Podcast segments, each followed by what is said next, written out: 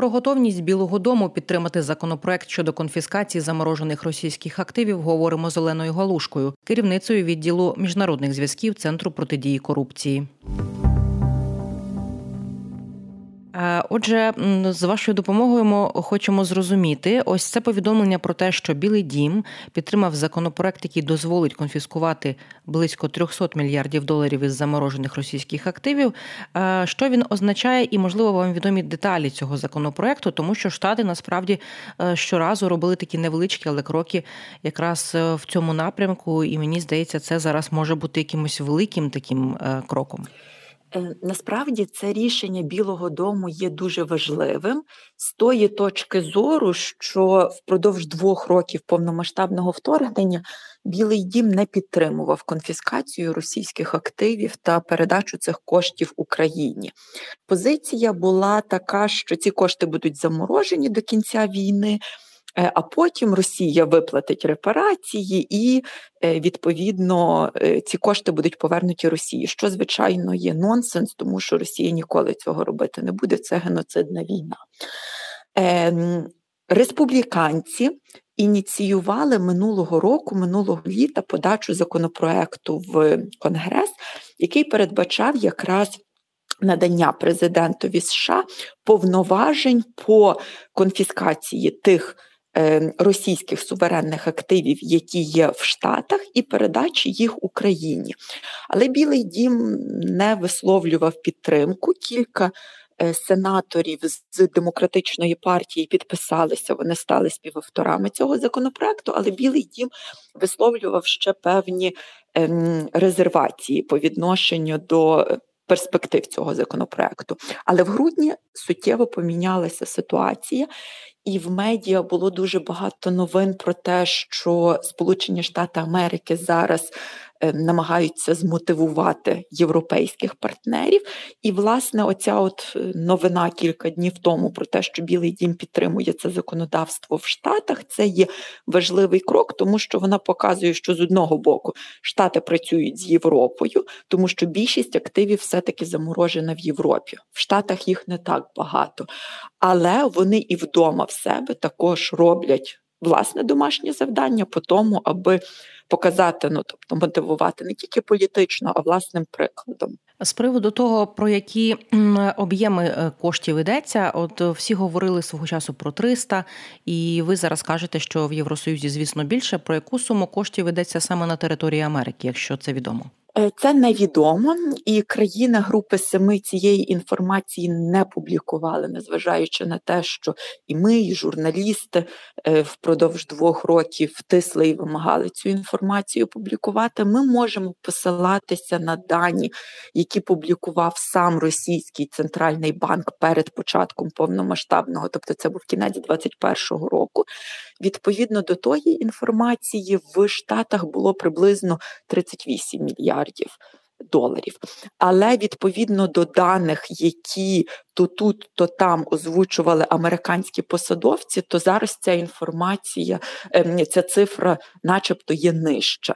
Тобто я навіть читала, що варіюється від 5 до 15 мільярдів, тобто невідомо. Зрозуміло. Хотілося б е, уточнити, наскільки от е, щодо цього законопроекту є розуміння, що якщо підтримується в Конгресі, то власне процес буде запущено.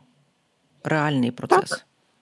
Так, Ну тобто, е, як я вже казала, що з одного боку процес конфіскації в Штатах він можливо буде не настільки відчутний, тому що більшість активів близько 200 е, мільярдів знаходяться саме в Європі, і нам треба дуже активно працювати з Європою, щоб їх переконати. Але з іншого боку, ну бачачи всі так звані червоні лінії заходу по підтримці України, які раніше були це і танки, е, і літаки, і інші рішення по санкціях. То їх вдавалося подолати ці червоні лінії саме тоді, коли ми мали коаліційний підхід, і коли ми мали лідера цієї коаліції. І тому, якщо процес в Штатах розблокується, а зараз е, перспективи оптимістичні. Це може покласти е, ну, запустити е, доміно реакцію і по інших країнах так само. Ем, але насправді е, та сама Європа вона вже робила певні кроки, аби от передавати хоча б якісь кошти Україні від заморожених цих російських активів. Наскільки я пам'ятаю, тут піонером була Бельгія, тому що це держава, яка дозволила ось ті відсотки, які вони отримують з цих заморожених коштів, передавати Україні. Там ну, насправді не безпосередньо умовно там в бюджет України йдеться про певний фонд, так який е, акумулює кошти для відновлення України. І це такі немаленькі суми, е, якщо говорити про Бельгію. Чи е, просувається цей процес, і чи можливо шириться ця практика подалі ніж е, Бельгія? Е, ну, насправді Бельгія дійсно прийняла рішення про передачу, але це були навіть не відсотки, це податки з відсотків. Ем, от, Тобто це питання 2,5 мільярдів за півтора роки.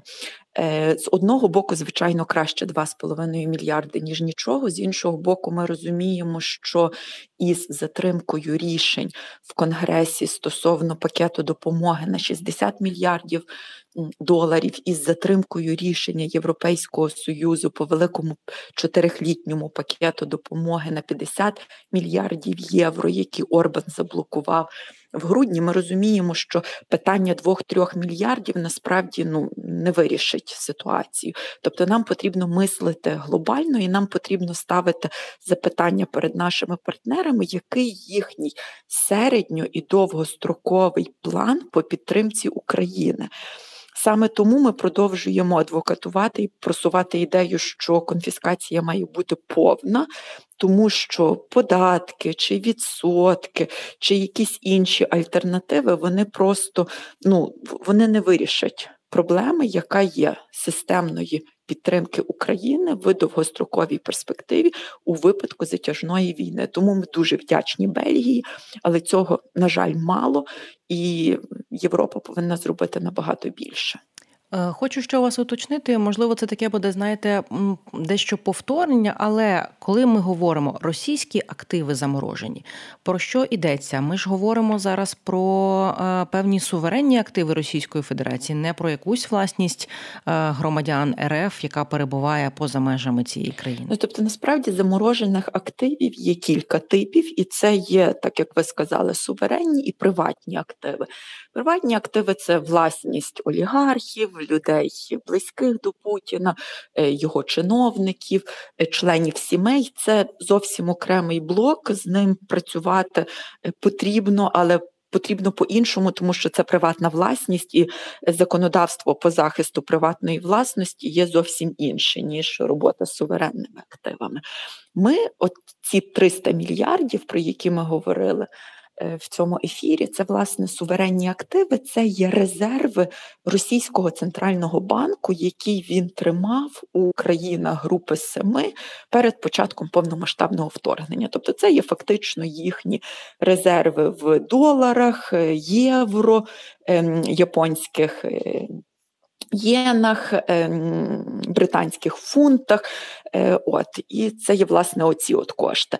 Е, з одного боку, е, юристи дуже багато дискутували, чи ці кошти захищені суверенним імунітетом, так званим, але було достатня кількість праць від топових юристів, європейських, американських, які доводять, що конфіскація буде абсолютно законною, тому що це є виправданий захід, контрзахід у відповідь на агресію Росії.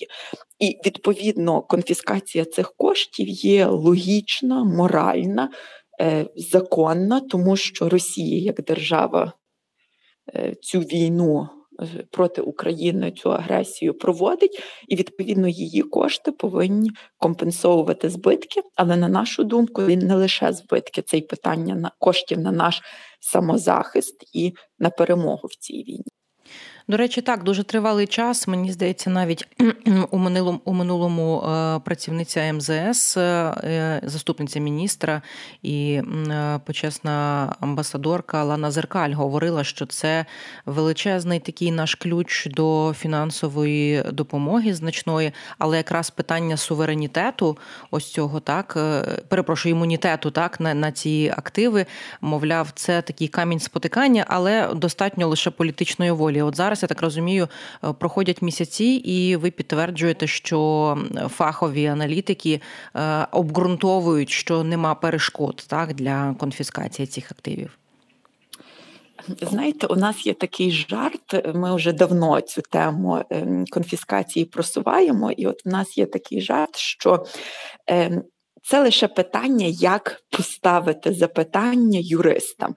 Якщо запитання юристам, чи конфіскація складна, чи цей процес має багато перешкод, так це складний процес, безпрецедентний, це правда. Якщо поставити юристам запитання, як провести цю конфіскацію законно, вони знайдуть рішення і вони знайдуть ключі. І відповідно, на жаль, перші півтора роки повномасштабного вторгнення наші західні партнери своїх юристів запитували, а чи складно конфіскацію провести, і чули від них так, так, це справді дуже складно. Зараз вони почали зовсім по-іншому ставити запитання своїм юристам, і ми бачимо, що й якість дебат стала набагато вища, і е, навіть по наших відчуттях справді є. Е, щире бажання знайти відповідь на це запитання. Е, і повертаючись е, до того, ем, в які е, терміни, якщо буде ухвалений цей законопроект, ми можемо побачити ось цю конфіскацію, і в принципі, який має бути механізм отримання Україною цих коштів, тому що знову ж таки та видається, що це все просто, але ну так не працює. Чи це знову ж таки буде фонд по відновленню України, куди будуть перераховані кошти, а далі вже вже теж мені особисто не до кінця зрозуміло, коли ми зможемо їх використовувати, е, як вони мають бути перераховані, е, і це все так викликає багато додаткових запитань. Чи можете ви тут трошки ясності внести? Е, цей процес буде тривалий, і це ми постійно наголошуємо нашим міжнародним партнерам, що конфіскація не може замінити оці рішення, які зараз зависли в Конгресі на рівні Європейського союзу, тому що це не про те, щоб отримати швидкі гроші. Конфіскація це про те, щоб ми з цими самими проблемами не зіткнулись через рік, через два чи пізніше. Е, от, тобто, це не взаємозамінні процеси, це рішення, які будуть доповнювати один одного. Це раз.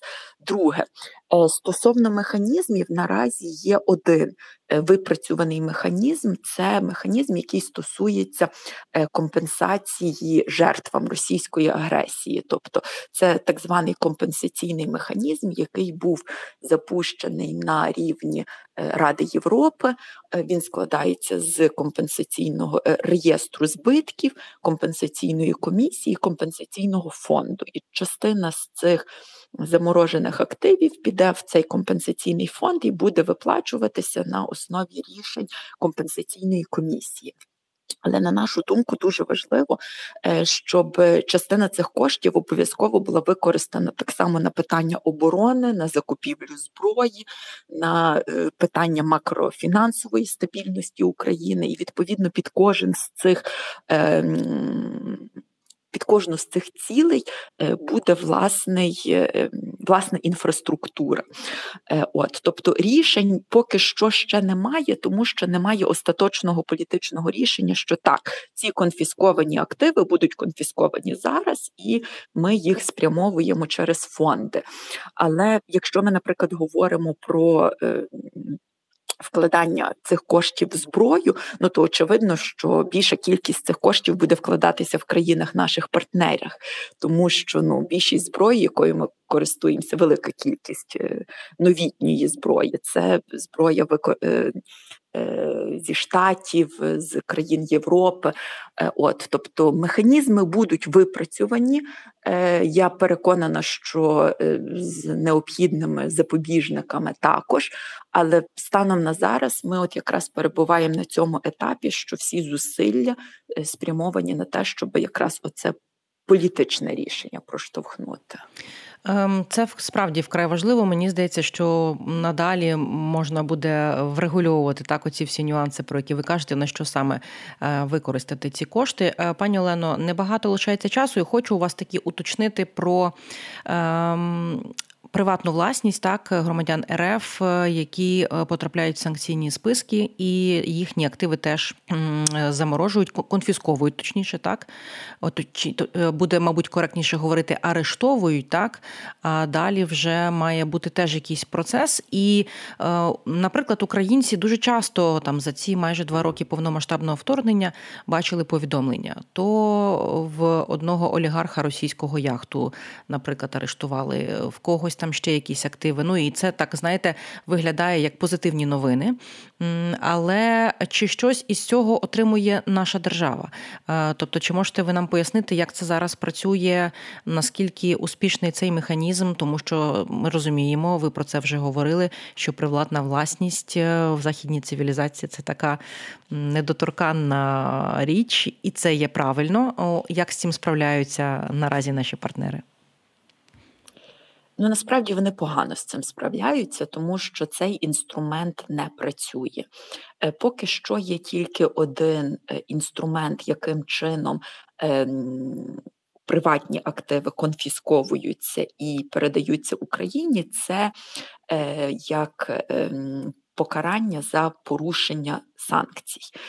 Тобто, таким чином Україні було передано зі Сполучених Штатів Америки 5 мільйонів доларів олігарха Малофєєва, і, власне, це все. Тобто, ви правильно кажете, що дуже багато новин про те, що дуже багато різних активів заарештовано, ем, заморожено тут, то там, але все далі. Процес не рухається. Тобто єдиний інструмент, який наші міжнародні партнери винайшли, це покарання за порушення санкцій. Е, в інших випадках це потрібно іти через суд, доводити. Залученість цього конкретного олігарха в е, кримінальних справах, його долученість, підтримку агресії і так далі. Це дуже довго.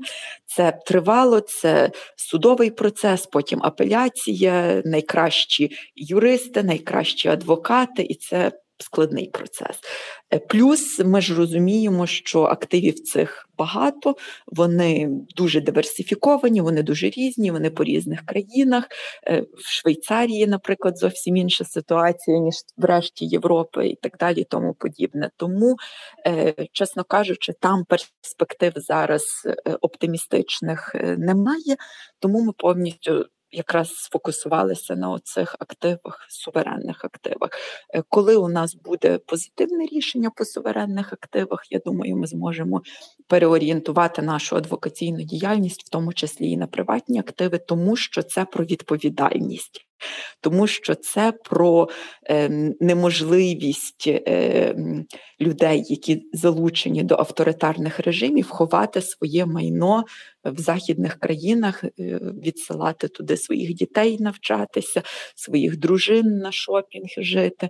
Ну тобто, це те, чого вони намагаються позбавити нас гідного життя, але в той же час вони своїм сім'ям, родинам це забезпечують. Я Тому лише це важливо.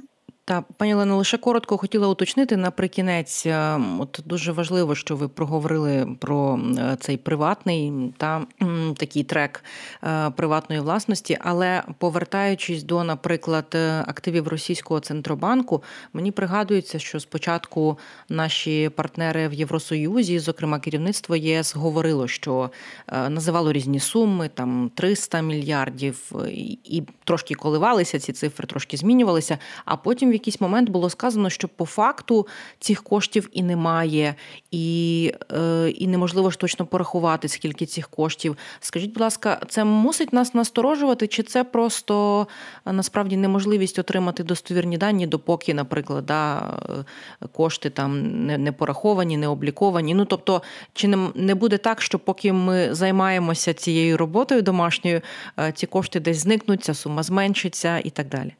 Ну, ризик, звичайно, такий є, тому що частина цих коштів є в е, більшість власне цих коштів є в приватних банківських е, інституціях, але ну тоді це питання, чому європейські там чи американські банківські інституції порушують ем, санкції і рішення їхньої влади. Е, от я не думаю, що ми побачимо дуже багато таких випадків порушень. Е, тобто тут радше питання того, що е, дуже довго ця інформація не була скоординованою. Міжнародні партнери не виконували свою домашню роботу належним чином, е, але із інформації, яка була опублікована робочою групою приблизно рік тому, якщо я не помиляюся, то вони твердо заявили, що у них є інформація про місце знаходження мені здається, 280 мільярдів. Тобто це трішки менше, ніж 300, але тим не менше суттєва сума. Це була розмова про готовність Білого Дому підтримати законопроект щодо конфіскації заморожених російських активів. Говорили з Оленою Галушко, керівницею відділу міжнародних зв'язків Центру протидії корупції.